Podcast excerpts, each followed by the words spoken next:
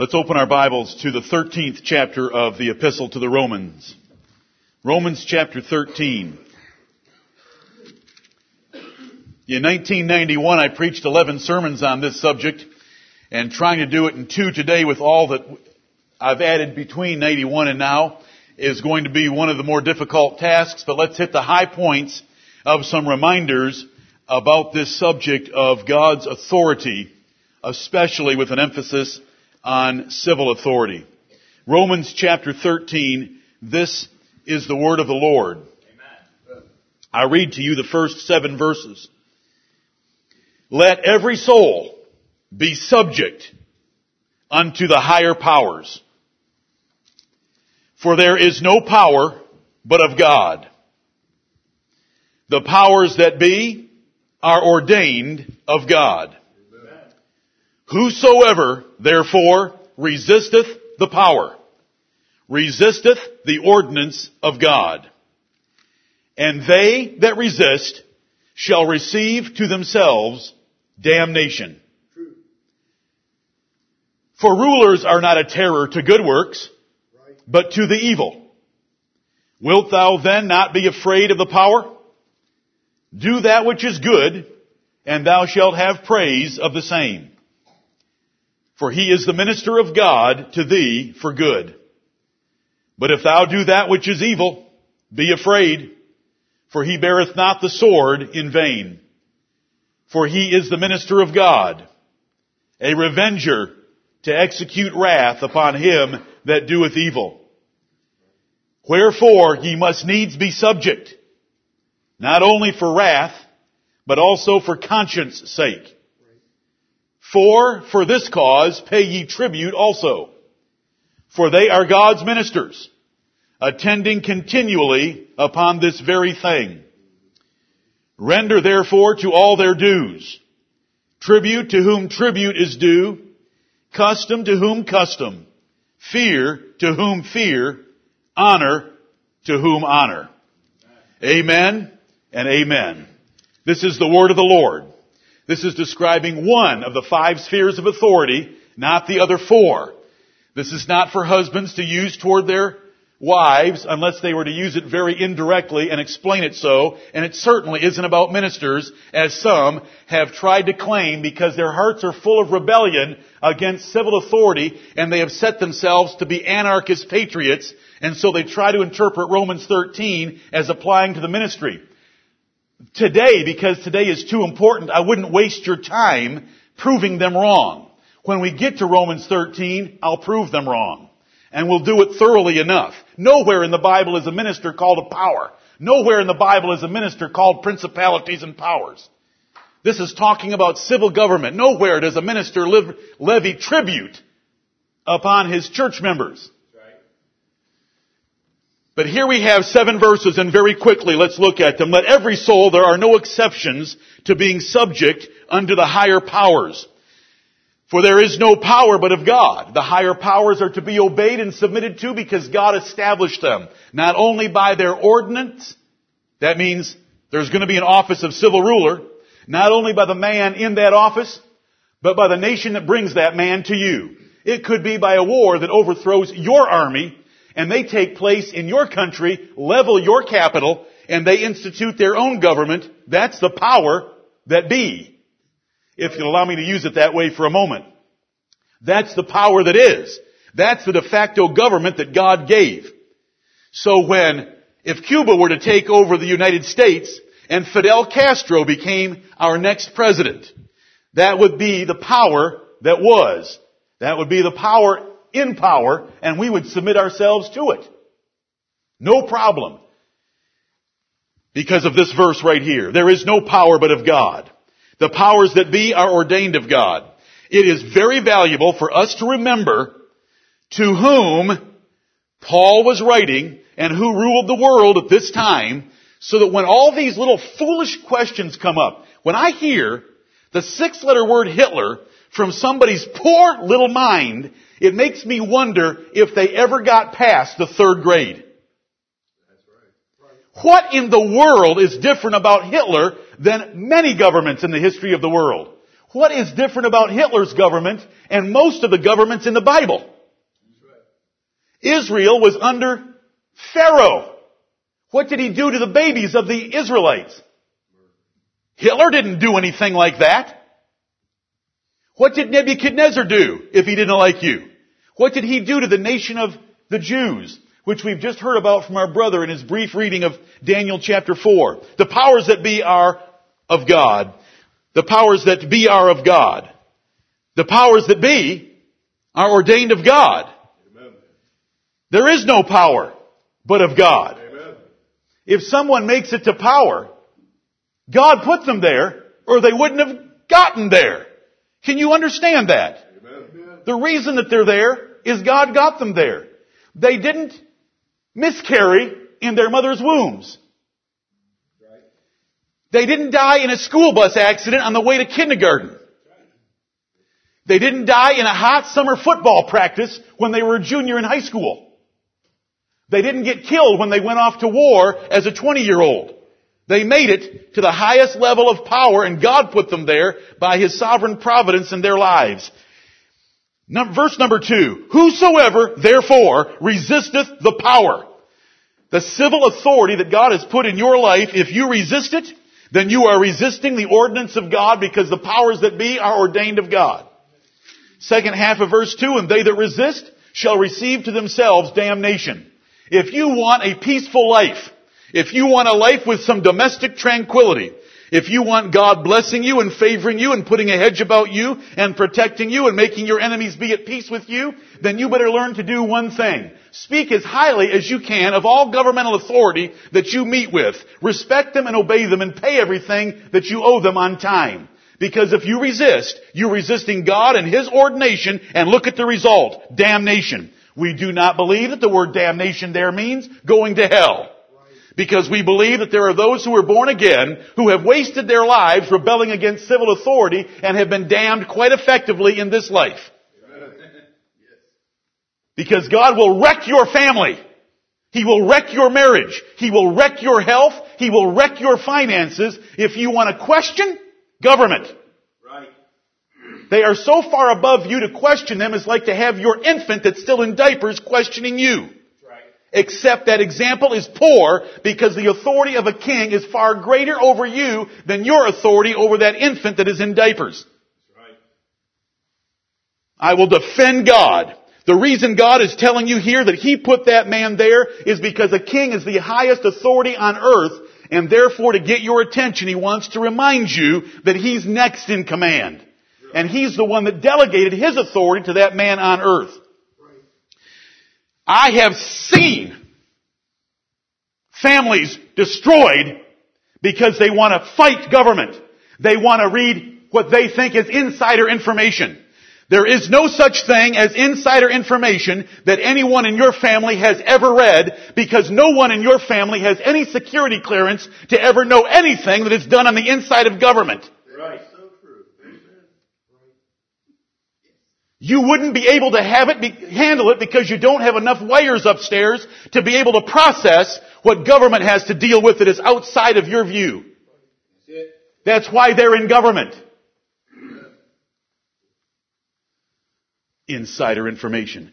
All you're doing is meddling with them that are given to change, and God's going to damn your family. Amen. Lord, teach us to humble ourselves beneath the rulers that you've given us. Amen.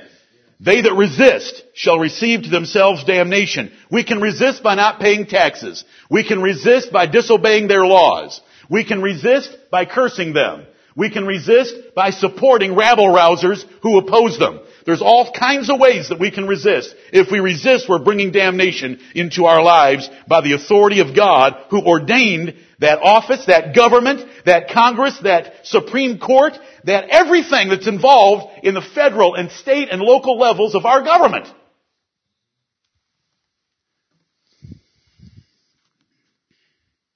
Verse three, rulers are not a terror to good works. If you're doing what's right, there is no reason to worry about government.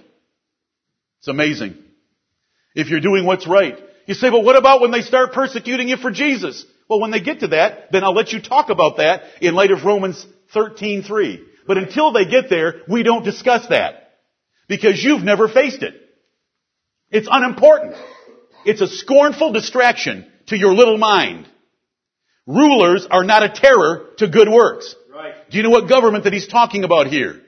The foreign, occupying, usurping, pagan, Christ-hating, Christ-crucifying, Jerusalem-leveling government of the Roman Empire. Right. They worship their ensigns. They worship their Caesars. And their Caesars had quite an affection for little boys. This is the government of Romans thirteen. You think your government is bad? Then go read about the Roman Empire. What did the Roman Empire do to the Lord Jesus Christ? What did it do to the Apostle Paul? What did it do to the Apostle Peter? What did it do to the others? Rulers are not a terror to good works, but to the evil. When you're doing what's right, you're treated like a citizen. You say, well, they, they whipped Paul. They tried to whip Paul. Then they did whip Paul. Then they tried to whip Paul again. When Paul, did Paul use his citizenship and get a free ride from Caesarea to Rome? That's right.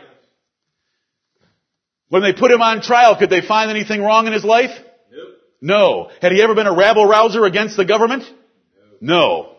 Rulers are not a terror to good works. God ordained, listen to this, rulers are no more a terror to good works than you have been as a father in your household. If a child does good, Daddy loves him. And Daddy takes care of him. Are there ever exceptions to that rule? Of course. Do you know what the exceptions do? They make the the rule very clear to us. Amen. It's the same with government. Wilt thou then not be afraid of the power? If God has put these men in position and put government in position to punish evildoers, won't you be afraid of them by doing evil? So you want to do good. Do that which is good, and thou shalt have praise of the same. If you're a good citizen, the government's going to love you and take care of you. You might get a tax break. You might get all sorts of things if you're submissive to the government and obedient to them. For he is the minister of God to thee for good. Caesar? Yes. Paul was in prison in Jerusalem. Forty men had made a foolish vow that they were not going to eat or drink until they had killed the Apostle Paul. Paul's little nephew overheard that vow as they were bragging in the local Applebee's. And he went and told his mother, who was Paul's sister, and his mother sent him in to see Paul. And he told Paul what had happened. Paul called one of the Romans over and told them what was going on. Have you read about the size of the armed guard that took Paul the couple hundred miles from Jerusalem to Caesarea? Amen. What a magnificent military escort for our beloved brother Paul. That's right. He had a couple hundred horsemen with him. He had foot soldiers with him. Do that which is good, and the ruler will take care of you. Amen. When he stood on trial and Tertullian had come up out of Jerusalem to be a witness against him, who was an eloquent orator, when he realized that that room might be moving against him and that the Jews might be gaining the upper hand to get him back to Jerusalem where they could kill him on the way or have him killed there by their own laws, he says, I appeal to Caesar. He was taken for a free ride across the Mediterranean Sea. He was put in a rental house in Rome, and no one was hindered from coming to him because he was a good citizen. You say, well, they eventually cut his head off. All governments are eventually going to cut our heads off if we live for Jesus Christ. But if they cut your head off for not paying your taxes, we're not going to bury you. You can rot in the street. Because you've made your God something very different than the God of the Bible. Amen. But if thou do that which is evil, be afraid, for he beareth not the sword in vain. That is the executive office and executive power of government, in that it is able to punish evildoers. He is the minister of God, a revenger to execute wrath upon him that doeth evil. Notice that civil rulers are the ministers of God for good. They're the ministers of God for punishment. They minister good to those who are good citizens, and they minister evil toward the punishment or judgment toward those that are evil. Wherefore, if you've heard anything from the first four verses, here's the conclusion. Verse five. Wherefore, ye must needs be subject. It's obvious that we should be subject to civil government, not only for wrath, lest we make them angry against us and they punish us, but also for conscience sake, because we want to serve God and please Him. That's also mentioned in First Peter chapter two. First Peter chapter two verses thirteen through seventeen are so similar to these. For for this cause pay ye tribute also. Here's why you ought to pay taxes. You must pay taxes because the Bible says so in the following verses and words, but here is the reason why. For for this cause pay ye tribute also, for they are God's ministers, attending continually upon this very thing. They are God's appointed ambassadors to maintain social order in the world. And because they have to be doing that all the time, and they can't go out and write software or network hardware or do chemical analysis, you're supposed to pay taxes so they can apply themselves eight hours a day or twelve hours a day, five, six, or seven days a week to the matters of government. That is what that verse is saying. They have to be about the business of government, so you should pay taxes, and you should understand that if you want your minister well-fed and happy, and if you want your minister being a minister of good to you, and you want your minister being a minister of evil to those that do evil, then pay taxes and be excited about it. You say, well, what if government gets too big? How big is big? Have they taken your home yet? Have they taken your wife yet? Have they taken your children yet? Have they taken your son's family jewels yet? Have they taken you for a long ride yet? Oh, government's not very big in the United States, is it? It's pretty small. You say, well, it's bigger than it used to be. So are you. Unbelievable. Any type of reference like that? I know you're retarded, and so does anyone else that hears you, and so does the God of heaven. That's right. We still have small government in these United States of America. Could I be pressed into saying, I wish it was smaller? Maybe if you pressed me hard. But that is God's choice.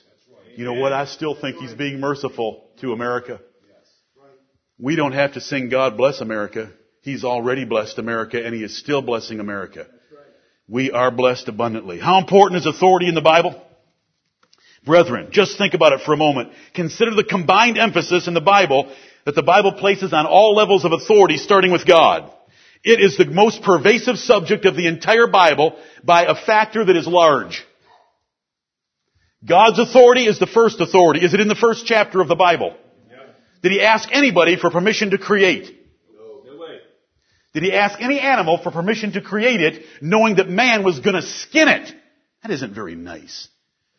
Take its skin off, chop its head off, stick it to a board, put glass marbles for eyeballs, and stick it on a wall. That isn't very nice. That we're going to disembowel it and make sausages out of what they found on the inside that wasn't really edible. Take the part that was edible and feed it to you.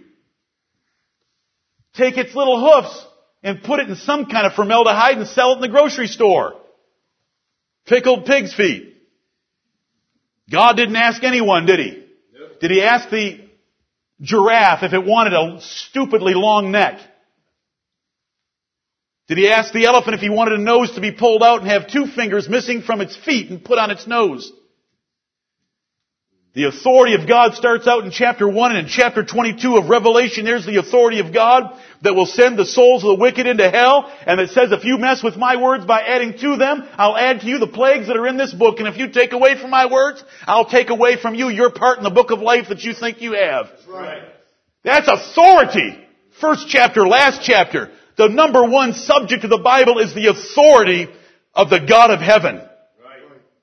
And He is a wonderful God. But He didn't ask anyone. It was in the eternal counsel of His own will that He did all the things that are in the Bible. How much authority does God show in creation? Just think with me about the emphasis that is on this subject in the Bible. The flood. The exodus out of Egypt. Did anything bad happen to the Egyptians is what I'm trying to remind you of. Canaan, Babylon, Jerusalem, Judgment Day. How much authority does God show over angels? Soul creation. He did not ask me if I wanted to have a soul and to have existence in this world. If I say I wish he would have asked me, I'm speaking as a fool, and you should understand that, right? Yeah. Is there part of you that thinks that maybe he should have asked you? He doesn't think about that. He didn't ask you if you wanted a soul. I love this point. This point gets Arminians as much as it gets anyone. All you have to do is ask an Arminian, do you believe that your God is omniscient? Yes, of course. Then does that mean that your God knows everyone that's going to hell? Yes. Then why did he create them? Right. Do you know what he's going to have to answer if he answers at all? He's going to have to answer with our answer for his glory. Amen. There is no other answer. How about our first parents? God's authority over our first parents. The rules he gave them, the intruder that he allowed into the Garden of Eden, and the consequences for submitting to that intruder in the Garden of Eden. How about over nations? How about over thoughts and words? Are you going to give an account for every thought and idle word that proceeds out of your tongue? How much authority is there in the Bible? How about rewards and punishments that are mentioned in the Bible for fearing, loving, and obeying him or not doing so? How much in the Bible is written about husband and wife? How much about parent and child, master, servant, king, citizen, priest, prophet, apostle, pastor, and people? It's important that we cover this. Put them in mind to be subject to principalities and powers. I sent a proverb out on Wednesday. Proverbs chapter twenty-four, verse twenty-one. My son, fear thou the Lord and the king. Meddle not with them that are given to change. Amen. For their calamity shall rise suddenly, and there'll be no deliverance from it. Proverbs twenty-four, twenty-one, and twenty-two. I was stirred up. I trust by God. I was stirred up by the Lord when I wrote it, stirred up by the Lord when I sent it, and I just got a little bit more stirred up when I got the responses I did. Right. It amazes me how the people that name the name of Christ and say they have cracked the Bible a time or two in their lives would ever be led astray by the foolishness of wanting to fight government. Show me in the Bible, especially the New Testament, where a Christian ever fought government.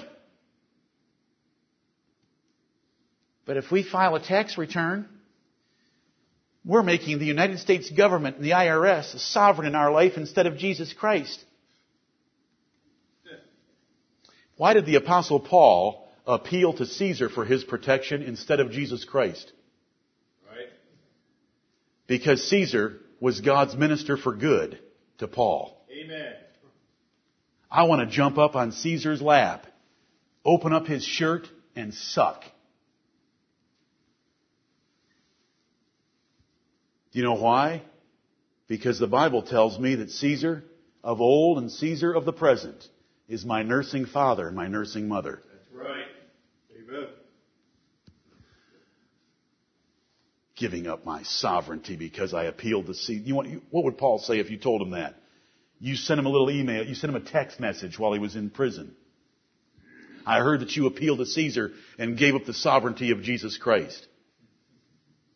His first two words we know. They're found in the book of Romans. Right. God forbid. Amen. Why would you even think such thoughts? Where does that come from?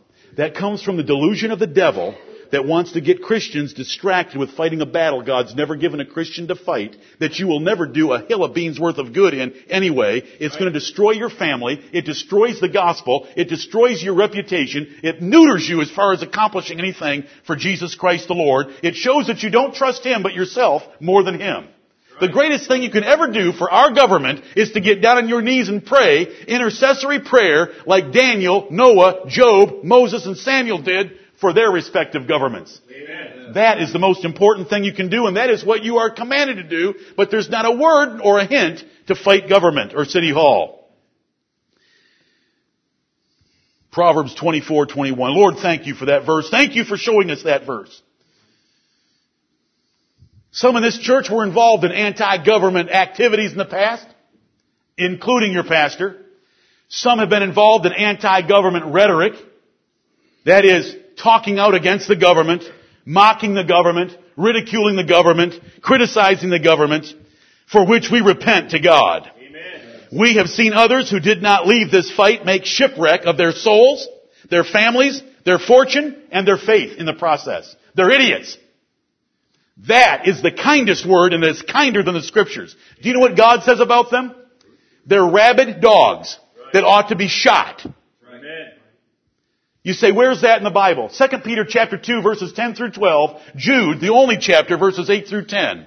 They don't have a clue what they're talking about. They do not understand. They're railing against civil government when even the angels in heaven will not do so. Right. The angels in heaven did not rail against Adolf Hitler. Adolf Hitler was Almighty God's personal, hand-picked choice for the German people, and he was a perfect pick. Right. They deserved every bit of pain and trouble they got from Adolf Hitler. Right. And a whole lot more, because our God is good and merciful. Right. You have never read about German philosophers and German theologians. They are the profanest of Western civilization. Amen. Adolf Hitler. Why does that give you a problem? God handpicked him. Do you know that God had him in the womb of his mother and protected him in the womb of his mother? He protected him when he was born. He protected him when he was young. He protected him in World War One. Even though he was wounded in World War One, it did not take his life, because God had a be- better, bigger plans for him than just being a foot soldier in the German army in World War One. He had real big plans for him. He was going to put a spanking on the German nation, and all the details of which are in the secret counsel of Almighty God. Amen. But we know enough to look at our God and say, you are righteous. And we would say the same thing if we didn't know anything at all. Amen.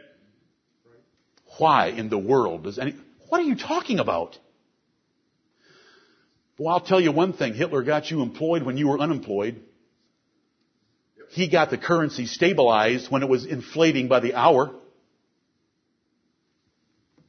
He got a little bit of pride back into Germany after England, France, and the rest of the world had just about stripped them of everything they had. I don't want to talk about any of that stuff. None of it's worthwhile. I just want to tell you that God handpicked Adolf Hitler and took care of him from the moment he was conceived until the moment that he did exactly what God had planned for him to do all along. Do you know what intelligence it takes to do that? It takes devil possession. God prepared a man for devil possession. All you have to do is read a little bit about his life. Right. Lord, give us mercy that no one will be led astray. We have seen pastors justify sedition and treason by corrupting Scripture. Turn to Ecclesiastes ten and verse four. I preached it to you about a year or fifteen months ago. Ecclesiastes ten, four. This is, these are the extreme measures that people will go to to justify an anti-government mentality and anti-government activities. Ecclesiastes chapter ten and verse four. If the spirit of the ruler rise up against thee, leave not thy place. For yielding pacifieth great offenses. That verse should be easily understood by everyone here just on its own reading.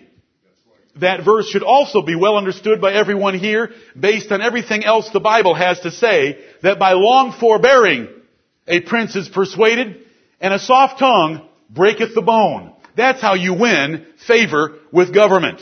A soft answer. This verse was used by some that we knew in the past. If the spirit of the ruler rise up against thee, if he steps out of bounds and he starts to exert his governmental authority beyond what he should be, don't you dare leave your place. You stand still and you fight him. Because if you yield, then you're endorsing his wicked policies. You say it doesn't say that yielding endorses his policies. I know. That's why I wanted to read it to you. I wanted you to understand how men lie with the Bible. Amen. Even when they have to pull four lexicons off until they get the fourth one that has some obscure secondary definition for the Hebrew word there for pacifieth to mean endorse. The verse is saying, if you've done something bad and the ruler is mad against you, don't you dare leave your house. You stay there and sit there with your little wife and your little children and play Scrabble with them, because yielding pacifies great offenses. If you'll be quiet long enough and stay at home, he'll forget about what you did that offended him, because he's going to go off and not worry about it. He'll get over his anger. The whole Bible speaks this. I'm going to tell you one thing. Solomon wasn't writing in Ecclesiastes ten. I'm going to tell you. When my tax collectors come to your door and they tell you that there's an increase and you feel the spear of the ruler has risen up against you, he's not teaching them to shoot the man. Right. This is to submit. You can understand that verse, can't you? Amen. There isn't any doubt about it. There's verses in the Bible that I can show you that there's doubts about them. We're waiting for the Lord to show them to us clearly. This is not one of them and never has been. Right. We have seen asinine arguments from the Constitution is king. Oh, if you ever hear anybody bring up the Constitution, that goofy little piece of paper that was written in the early days of our country, this is the piece of paper I'm thankful for. Amen. Right. I've looked and searched, but I haven't found Bible references in the Constitution. Right. They say it's built on Bible principles. I haven't really seen many of them. Every check and balance that they have in the Constitution is contrary to the Bible because every form of government in the Bible is autocratic. Right. One. Oh, let's not go there. Constitution. Did Jesus, Paul, and Peter have a constitution? Amen. Was it written by men better than Benjamin Franklin? Yes. Who was it written by? Think this. The finger of God. What was the constitution of Jesus, Paul, and Peter? The Old Testament scriptures. Right. Was it their constitution? Yes. Amen. Did it, did it govern their entire political economy? Yep. Did it govern their entire religious economy? Yep. Their financial economy? Yep. How they were to wage war? Yep. Who they were to wage war against? Did it describe all of that? Yep. They had a constitution. Paul had one when he wrote Romans thirteen one. Do you know what he said?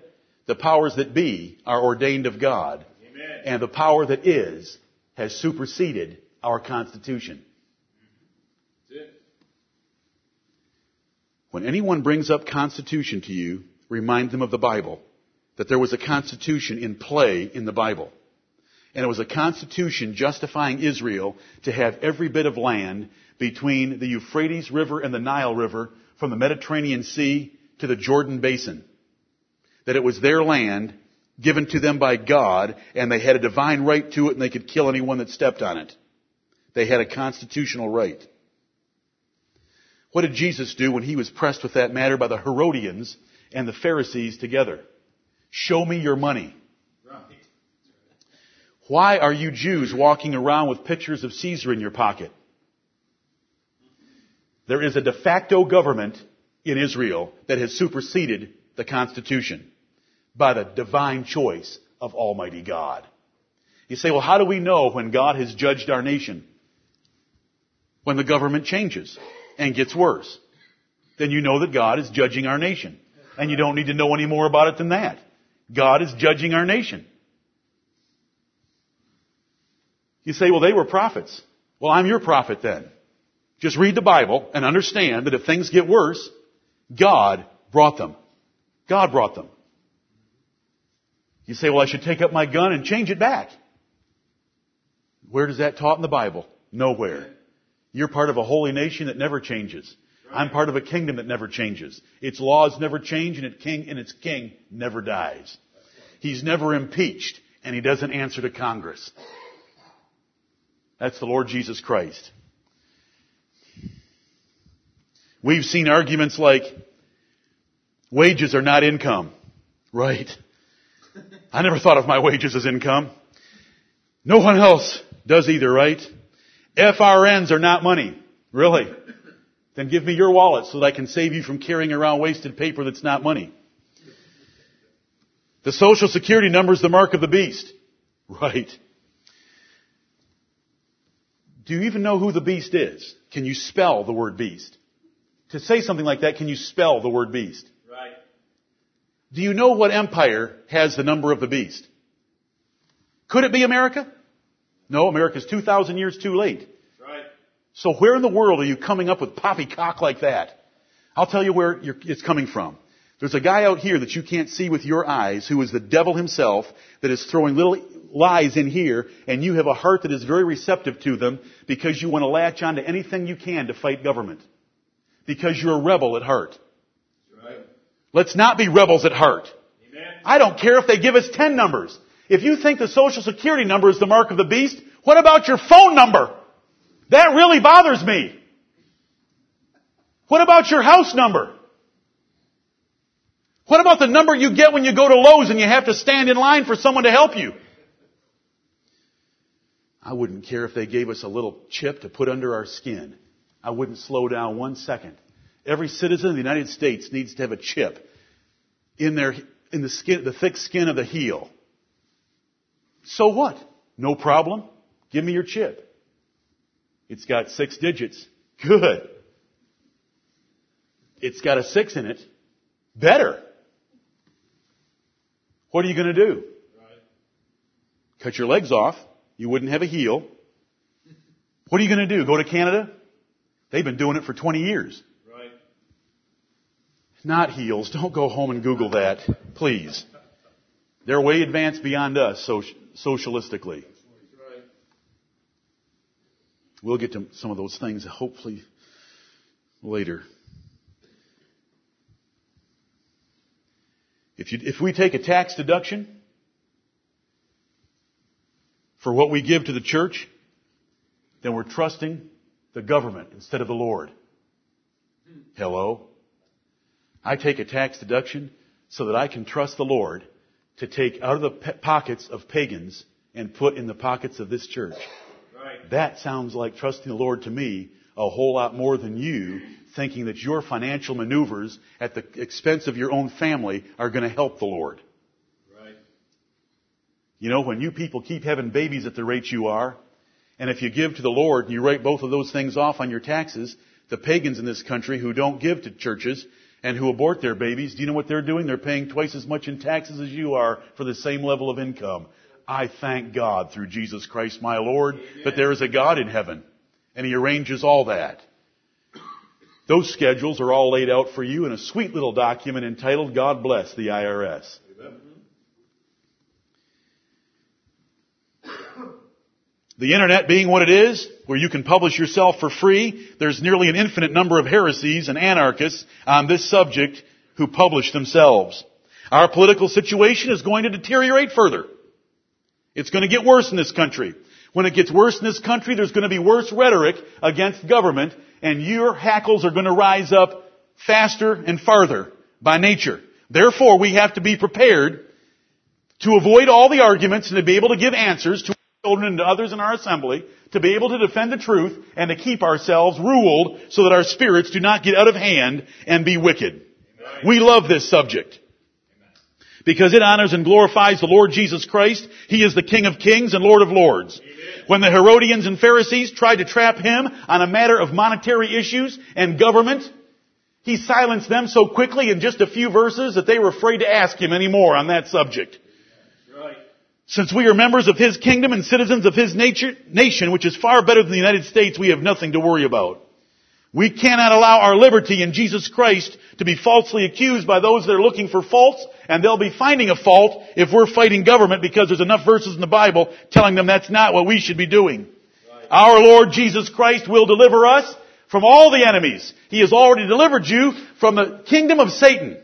Do you think keeping you safe in the kingdom of the United States is hard for Him? He's going to deliver you from death and hell. Do you think keeping you safe from the I R S is hard for Him? Why do you think that? All we care about is what the Bible says. All the opinions of men are worthless. There is no nation or political philosophy worthy at all to modify the Word of God to endorse it. We are Christians before we're Americans, and the two things are not even distant cousins. And we are preeminently Christians before we are Americans. All authority originates with God. God's authority is infinitely greater than all other authority, but He delegates it into offices that are upon earth, and those offices are five. They are husband, parent, master, king, and prophet, priest, apostle, or pastor. Marriage, family, business, nations, religion. God has His rulers, and He's appointed them. Consider parental authority for just a moment as we think about the importance of authority. Think about the authority that you first meet with when you are conceived. You worry about Adolf Hitler?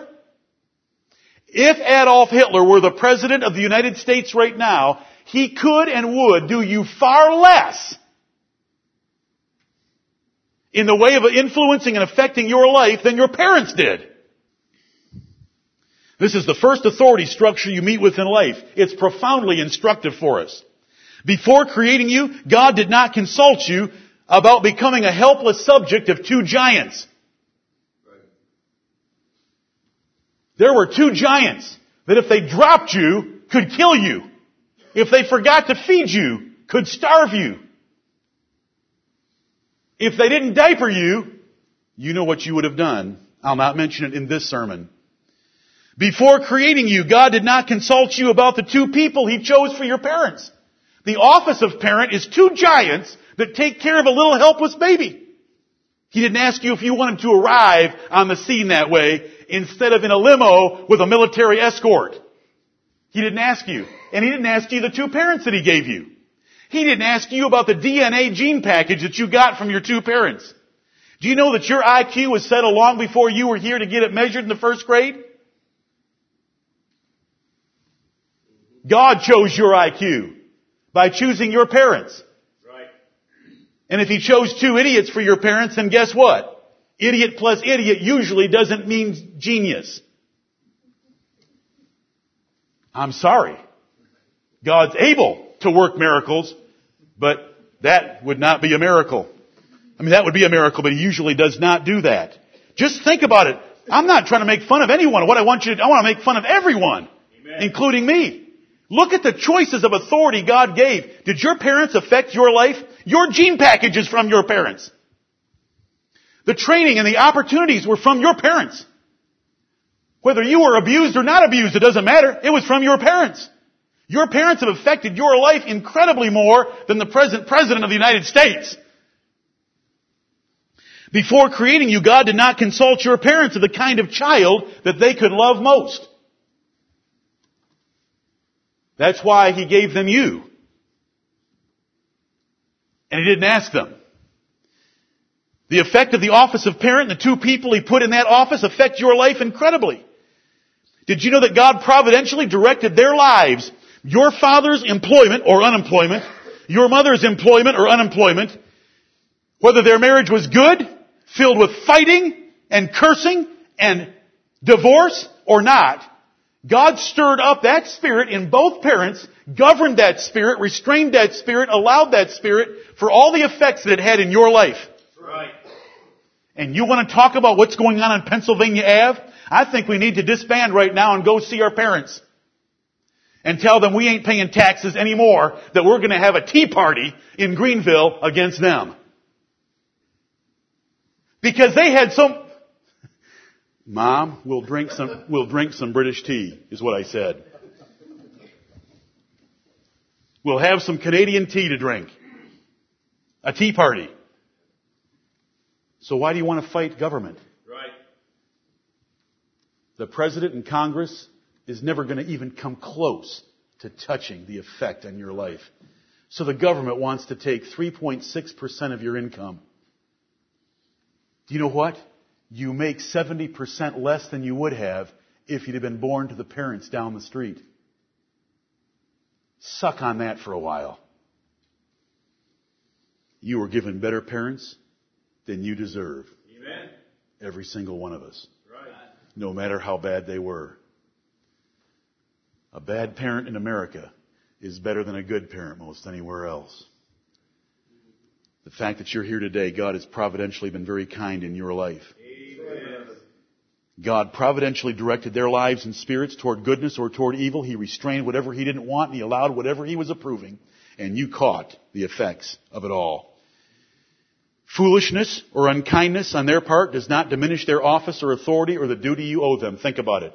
If they're foolish, if a parent is foolish, that doesn't diminish your responsibility to their authority. It doesn't diminish their authority. It just means you have a foolish parent. What else is new? God never gave you to parents to check their authority, and He certainly didn't give you to the President of the United States to check his. The only exceptions to their authority are the endangerment of life or God's positive command. Any combination of the abuse of their position, your loss of respect for them, their lack of love towards you, their inconsistency in applying their rules, their unfaithfulness in their duties, or any other excuse to disregard their authority falls far short of the Word of God. It's totally inadequate. Right. Where does authority come from? It comes from God. Look at Genesis chapter one. Genesis chapter one. Just think, uh, what we did is just we took an exercise there in thinking about the emphasis in the Bible on authority and how the authority of parents gives us. See, that's our first teacher about authority. That's the first one you meet with. I mean, how? What's the next authority structure you get into? Our government didn't tax you when you were four. Well, unless you were real precocious in your financial endeavors. You know, you you ha- you learn about authority from that one relationship. And if you just stop and think about it, wow! God makes choices that are enormous! Enormous! In that first relationship. And it far exceeds anything that government, civil government, can do to me. And because I know I ought to obey my parents until they command me to disobey God or try to kill me, I know that. I know I should honor my parents. I know all the things that the Bible teaches about parents, and I believe those. Therefore, believe them about government, because it should be easier for you to accept than to realize what happens to you because of the two parents God chose to supply your D N A package and all of your upbringing and training. Right. If you ever heard your parents scream and fight about how much they hated each other while you were growing up, and it torments you and it tormented you then, God chose that. Right. For your profit. Amen. Right. And His glory. Forgive them. It should be easy. You've probably repeated it yourself. Look at the authority in Genesis chapter one, verse twenty-four. God said, Genesis one twenty-four, God said, "Let the earth bring forth the living creature after his kind, cattle and creeping thing, and beast of the earth after his kind, and it was so. And God made the beast of the earth after his kind, and cattle after their kind, and everything that creepeth upon the earth after his kind. And God saw that it was good." Verse twenty-six, "And God said, Let us make man in our image, after our likeness, and let them have dominion over the fish of the sea, and over the fowl of the air, and over the cattle, and over all the earth, and over every creeping thing that creepeth upon the earth. So God created man in His own image. In the image of God created He him. Male and female created He them. And God blessed them. And God said unto them, Be fruitful, and multiply, and replenish the earth, and subdue it. Subdue it. And have dominion over the fish of the sea, and over the fowl of the air, and over every living thing that moveth upon the earth." That is authority. And God gave it to us, and I don't care what PETA says. People for the ethical treatment of animals, God said, subdue them, have dominion over them, whether they fly up there, they swim down there, or they walk in between. Take them, use them, wear them, eat them, ride them, fry them, bread them and fry them, bread them and deep fry them, have dominion over them. Amen. Look at the authority from the God of heaven over the animal kingdom. Don't animals have rights? No, animals don't have rights. Right. Men have responsibilities. Amen. Is there anything in the Bible that restrains man's dominion over the animal world? Oh, yeah. Yes, you know that. From the book of Proverbs, Solomon's wisdom. A good man, or a righteous man, or a merciful man doeth good to his own beast. He doesn't overwork his animals. From the law of Moses, thou shalt not muzzle the ox that treadeth out thy corn. Thou shalt not see the kid in its mother's milk. If you go out and get a kid and you're going to boil it for supper, God said, don't boil it in its mother's milk. That, do you know how many times that's in the Old Testament? Have you ever run into that little verse? Thou shalt not seethe, S E E T H E, a kid in its mother's milk. God wants you to think about that little kid, goat, or that little lamb that you're bringing in to have for supper. And if you're going to boil it in milk, He wants you to at least go get milk from some other creature rather than its mother, just to make you think a little bit about the animal kingdom. Right. I love the Bible. Amen. thirty-one thousand one hundred one verses, and three of them say, Thou shalt not seethe a kid in its mother's milk. If while you're out in the woods taking a hike and you come up on a bird's nest and a mother bird is sitting on its eggs, do you know what the Bible says? You can have one or the other, but you can't have them both. That's right. I love the Bible. I don't need a humane society. I've got a divine society. Amen. Humane society. You know what a humane society is? You want to know how they think? Keep the rabid dogs alive and kill your babies that don't have rabies. That's right. That's how PETA thinks. While PETA's out protecting some species, and it doesn't matter if we increase or decrease the number of species, God didn't say, make sure you keep all the ones that I created. If we use one of them all up because we're all wearing them, I'll start wearing fur next Sunday if you need a le- an object lesson. Not quite. But God has given us that kind of authority. Right. Over them. Then God ordained the five offices that I mentioned. The first one was when he introduced Eve to Adam. Now, when they were first introduced, they were on more of an equal plane than they were after Eve sinned. The Bible explains that in Genesis chapter two and three. A bunch of uh, a bunch of hunchbacked men sitting around a fire in a cave eating a rabbit they had killed with sticks did not creatively stumble on the concept of marriage. God ordained it. Right, God created a woman for Adam and put her under him as his helper before sin. Then God brings children into this world that are under both of their parents. He ordains priests and pastors for the oversight of his people in religious matters. When they get to working, the cream rises to the top and masters run businesses and servants work for them. And then he puts autocratic political rulers at the top. One of the first ones in the Bible was Nimrod, who was a mighty hunter before the Lord. Nimrod was a mighty hunter because the Lord blessed him in his hunting endeavors, and a man that was physically prowess in those days was put in charge because there were many beasts. He was a mighty hunter before the Lord. The authority comes from God. God providentially set up these five offices. This requires the man in the office to exercise his authority, and it requires those under the office to submit to his authority. Regardless of the man in the office, the authority comes from God. Right. It does. But what if he's a bad husband? What if he's a bad master? Why are you asking me that? You are a rebel. It doesn't matter. There is no such thing as a perfect ruler on this planet. And there never will be until the Lord Jesus Christ. Whenever the Bible takes up your scornful objection, it says when you have a bad master, it's the only time that you can ever do anything on the job that's thankworthy from the God of heaven. If you have a good master that's always taking care of you and is kind and pats you on the back and makes sure that you get milk and cookies for your afternoon break, that is not submission. It's First Peter chapter two, verses eighteen through twenty-two. It's only when you have a bad master that you can truly show submission. That doesn't change the office at all. Not at all. Well, because he's fifty percent bad, I'm only going to be fifty percent good in submitting to him. That is how the flesh thinks. That is not the Word of God. Because he's fifty percent bad, you ought to be one hundred twenty percent good. To show God how much you love Him, because the only equate, the only factor that needs to be put in that equation to make it work is your conscience toward God.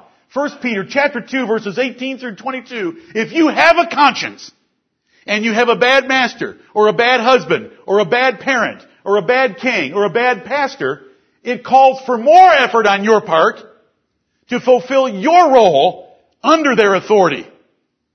Then it's thankworthy. And do you know what generates that extra effort with a bad master? Conscience toward God. Greater faith. Greater love of God. Because you know that God is allowing that onerous conduct that is bothering you. For your good. For your trial. To see how you'll react. To see what you'll do with it. Do you know what Jesus said in Matthew chapter twenty-three? I want to show you how far it goes. It doesn't matter who's in the office. Right. That is, that is just un, unbelievable. So what should a child do that's born to bad parents? Yeah. As soon as it gets old enough, buy a gun and kill them? Is that what he should do so that he can have a better life? Are you kidding? I'm just taking it to its logical absurdity like the Apostle Paul did in Romans chapter three in verses five through eight. No, you know better than that. Matthew chapter twenty-three, Jesus said, The Pharisees sit in Moses' seat. Therefore, do everything they bid you to do. Wait a minute. I thought Jesus hated the Pharisees. I thought Jesus preached against the Pharisees in almost every chapter in Matthew. Yes and yes. But they sat in Moses' seat. They had authority that descended and had been transferred from Moses. Therefore, obey everything they tell you to do, but don't do after their works. You don't have to follow their character, but you have to follow their commandments. Does everybody hear that? That's the Word of God. That's the Lord Jesus Christ. Well, well, I'd submit and be a better wife if my husband was a better husband. Right. Hello? Why don't you read Matthew twenty-three, one through three sometime about the Pharisees being in Moses' seat. God not only set up the offices, God also providentially prepares men to fill those offices. God picks men that have exceptional ability to put in those offices in all five spheres. Do you remember how Egypt ended up with Joseph? Because when he stood in the midst of the smartest men of Egypt, Pharaoh said without shame and without any disagreement, do we have anyone with a spirit of wisdom like this? Who ra- See, God raised up the man for the office. First of all, God raises up the office and He raises up the man. Did He? Sometimes that's physical prowess. Did King Saul have an advantage over the other men of Israel? When you walked into a room, did he get your attention? Yes, because he was head and shoulders taller than anyone else in Israel. God prepared him physically for the job. Is God able to give a man a different kind of a heart to fit him for the job? Are there examples of that in the Bible? Is it Saul again? First Samuel chapter ten. Does God prepare men for ruling by subjecting their people under them? Did God subject the people of Israel, the twelve tribes, under David? Did David say that it was from the Lord?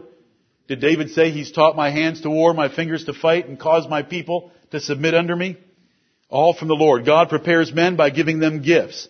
God prepares men by providentially confirming their rule.